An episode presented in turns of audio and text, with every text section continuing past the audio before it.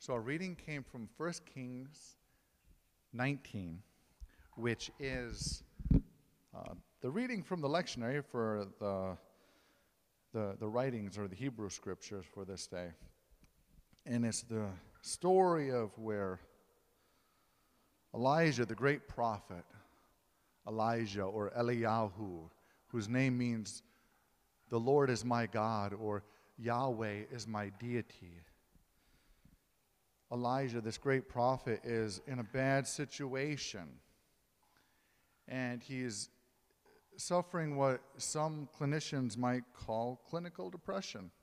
He's suffering suicidal ideation. And he's even saying, Just take my life, oh God. There's nothing more for me to do in this time. But it's a long journey to this point, And at this point is not where the journey ends either. It's just where we land with our scripture reading for today. The story goes back a couple chapters to when there was a new king and a new queen in town, Ahab and Jezebel. Jezebel gets a bad rap, but Ahab was right there with her the whole time. And Ahab and Jezebel, they were worshiping these other gods, these these Baalim or Baals, or also called these uh, Ashereth. And they were different expressions of human desires in a sense. So in ancient times, if you wanted there to be rain when there's a drought, you pray to this God. When you want to win a war, you pray to this God. And so there's a pantheon of deities. But already it had been established that there is one God who reigns over all of creation. And this is the God of the Hebrew people. And now we have Ahab and Jezebel, as with many of the, the monarchs of ancient Israel, pursuing other deities to meet their needs and to meet their heart's desire. And Elijah is zealous for God. Elijah loves the Lord and, and wants to serve the Most High God with all that is within the power of Elijah. And Elijah, through the power of God's Spirit in him, realizes that there's going to be a drought. And he begins to prophesy there will be a drought for three years. No rain will fall. The earth will be as if it's scorched. It will be a time of great sorrow for many.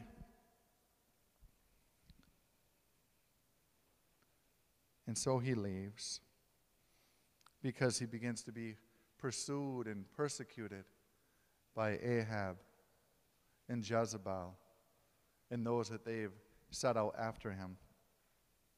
And he goes into a canyon, and he's there for quite a long time. It doesn't say exactly how long, but he's there so long that he can't find food for himself. And ravens, these majestic blackbirds, feed him while he's there. And he's able to drink from the wadi, from the, the river canyon. So he's nourished and he's sustained, but it comes to a point where the river is dried up and he can't hydrate himself anymore.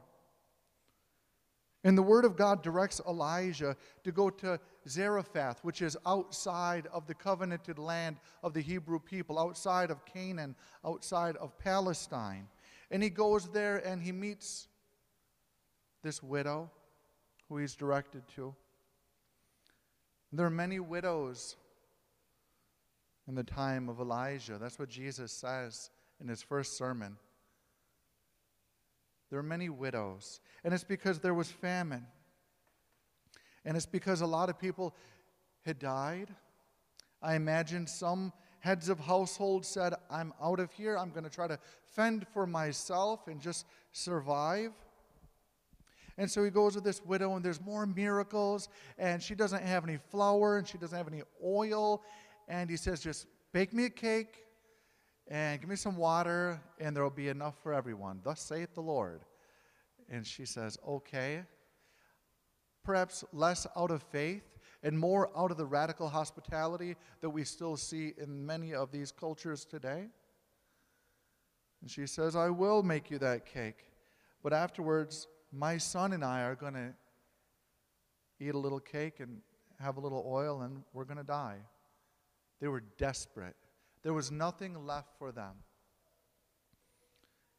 And by God's grace, by God's miraculous powers, they were sustained for quite a long time. It doesn't say how long exactly, but for quite a long time, they were still able to make this bread, this cake, and have oil, and they were able to stay hydrated. The son got so sick that he had died, and Elijah resurrected this child. There's this story of resurrection and newness that occurs here. And it's in this moment that she says to him, You truly are a person of God. She recognizes it in this moment, not in the miracles of the bread and the oil, but in the resurrection is where she sees that God is moving mightily in this person. And so time goes on. In this, the third year, and Elijah prophesies that the drought will end, just as he had prophesied three years earlier, that it will be three years and the drought will be over. But by this time, society has, in a sense, begun to uh, disintegrate and fall apart, and Ahab and Jezebel are trying to keep it all together. But to do this, they're investing in false prophets who are telling them what they want to hear rather than what they need to hear. And by the time that Elijah declares that the drought is over, there's over 450 prophets of Baal and 450 prophets of Asherah. And Elijah calls a contest. In a sense, to save those within his faith group because they had been executing and persecuting all of the prophets of the Lord, of the Most High God, of Yahweh. And he calls a contest. And he says to Ahab and Jezebel, he says, Bring your prophets here, and I'll meet them there, and we'll both build an altar, and then we'll sacrifice the oxen, and then we'll call upon our respective deities, and the God who responds by fire, that is God. And they agree. And hundreds, almost a thousand of these false prophets show out. And the Hebrew people come out, and their hearts had been turned away from God for quite some time. They were desperate and hurting people, and they're looking for hope but all their hope is in the false promises that these prophets are telling them. And so they're there, they're the spectators. And the false prophets, the Baalim prophets, begin first. They build an altar. And they put the kindling on it. They slaughter the oxen. They put the ox on it. And then they begin to cry out to God, or they begin to cry out to Baal. And they say, Baal, answer by fire. We are faithful to you. Show them that you're the true God. And they're crying out and crying out, and hour after hour is passing. And Baal doesn't respond. And Elijah begins to mock them. Elijah says, Maybe Baal is sleeping. Maybe Baal went on vacation. Maybe he's away on a long journey. Maybe he's in the bathroom. Where's your God? And then, as was their custom, they began to harm themselves. And that went on for some time. And finally, they conceded that there was nothing that they could do. The Baal wasn't going to respond. And so Elijah, the lone prophet, steps forward And he takes 12 stones, one for each of the tribes of Israel. And I imagine as he took each of them, people could see themselves in those stones being restored, being put together again, some holding others up, and some being held by others. Those from the tribe of Judah and Reuben and Naphtali and Ephraim and Manasseh, and each of them looking and saying, that's my stone. I'm being restored. I'm being put back into the place that God would have me. So their heart is already beginning to turn away from the Baals and towards the one true God. And then Elijah puts the kindling up. Then he chops up the oxen. He puts the oxen on it. Then he digs a big trench and he pours this water all over it, and it's just soaked. It's saturated with water. And he prays. We don't know exactly the words of his prayer, but I imagine it's something like, Not our way, O God, but your way. Reveal your power and your purpose for us. Come now, O Holy One. A simple prayer of the heart, calling out to God, a heart that's true. Because God sees the heart. It's not the lip service and the many words, but it's what's in our heart that God sees and what God values. And he sees the heart of Elijah. And the scripture says that the, the fire came down and it consumed the oxen and it consumed the kindling and it consumed, they said it lapped up, like licked up, all the water that was in the trench and it even consumed the stones.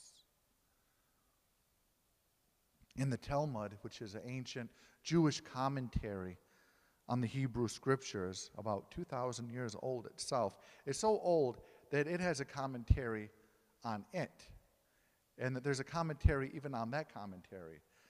And, uh, and the Talmud says that the, the fire came in the form of a lion, like the lion of Judah, is how I would understand it, in a sense, and turn the hearts of the people back to God. Now, this isn't a great pacifist um, sermon at all because you, we would hope Elijah would then come and say, All right, now change your mind and change your heart and walk in the way of peace. Instead, he had them executed. They were all executed. It's what the, the scriptures tell us happened. And Jezebel is enraged. And she says, I'm going to kill you by the end of the day. Elijah. You're going to be dead. Threatens him. If you've ever been threatened, it doesn't feel good. You may have to look way back to middle school. But if you remember ever being taunted or tormented or feeling like someone's after you, imagine the, the head of your nation and I'm sending out armies after you and pursuing you. And so he flees. And we find him depressed and he goes into the wilderness. And he says, God, just take my life. There's nothing more that I can do. I've done everything that I can do. I'm so zealous for you. I love you so much, oh God. I want to just lift up your name for all times so that people would see your power and your purpose and your love for everyone. He says, There's nothing more that I can do. And he just sleeps. Imagine he's exhausted. And he just crashes. And some time goes on, and depending on the translation, an angel or the Word of God appears to Elijah in the wilderness, wakes him up. Wake up, Elijah. Time to wake up. It reminds me of when I was a little boy in seventh grade, and my mom and I were living at my Uncle Carrie's, who was a new gym teacher, and he was also newly married. And we were in a pretty rough spot ourselves. And we were sleeping in an air mattress in their extra room. And my uncle was a really joyful person. He was a gym teacher, so he had a lot of enthusiasm. And I remember him saying each morning, Get your head out of bed. And he would sing it, and I would just feel this joy, and I'd feel like this, this love and this comfort, even though I was in a, in a rough spot. Me and my mom were in a tough spot. Um, he brought some joy in. And when I read this passage, I imagine the angel maybe isn't saying a little rhyme like that, but is saying comforting words because we read it. The angel says, Wake up, Elijah. I got you some cake. We know Elijah loves cake. Everywhere we read about Elijah, he's eating cake. It's probably flatbread or something, but the translations always say cake. And there's water there, and he eats the cake, and he drinks the water, and he goes back to sleep. And the angel just stays there, just close. just close to this hurting person that's trying so hard, just with them, just comforting presence to Elijah. And some time co- goes on, and Elijah and the angel says, Get up. Time to get up now. Had more cake, had more water. And he said, Now you are strengthened for the journey. And he journeyed for 40 days and 40 nights. Many say he was fasting. He'd only had that cake and that water, and that sustained him. And the angel says, Go to this place, to this mountain, and just listen for God. You've been doing so much. Now I just want you to go to this place and just sit and just listen.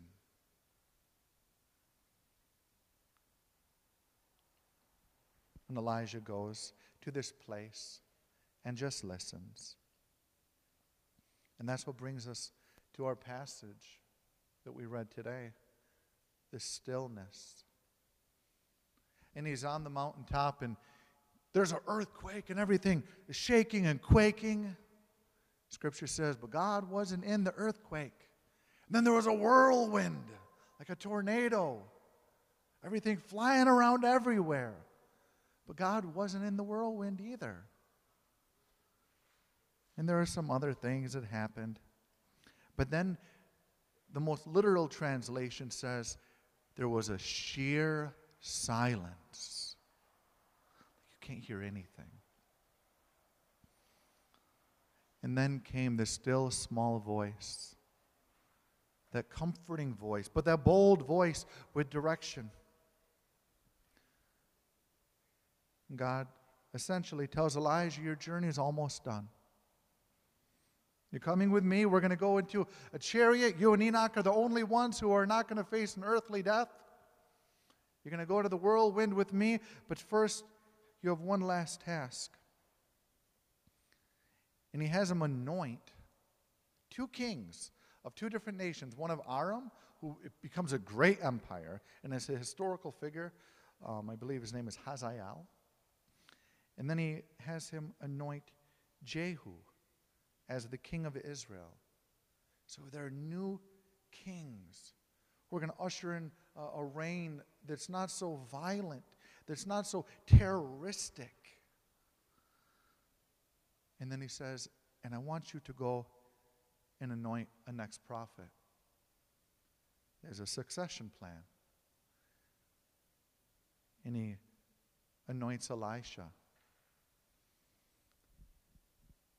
So, however, the Spirit might be speaking to us through this story, it's an ancient, sacred story where we can find ourselves sometimes, and sometimes it just may seem so distant. But I pray that God ministers to us in this season of fire, in this Pentecost season, that our zeal might increase for the most holy, the Holy One, the one who reigns over all creation. May our faith be bolstered. And in that bolstering, may we rest in God's presence and be renewed and refreshed to accomplish all that God is calling us to. Let us pray. Holy One, we praise you and bless your name. And we thank you for your sacred word, O oh God. We pray that you just continue to speak to us and through us by your Spirit. We love you and we bless you. We pray these things in Jesus' name. Amen. We'll have a song in a moment, but let's just take a, a minute or so and we can sit in silence if you would like, or if you would like to reflect and share, because the Spirit continues to move, it's fine for that as well. So take about a minute.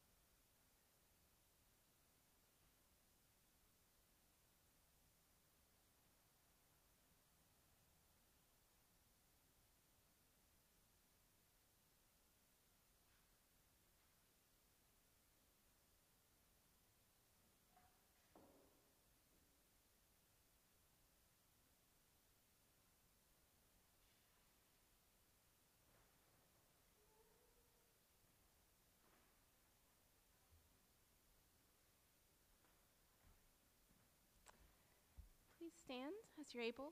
And turn to number 579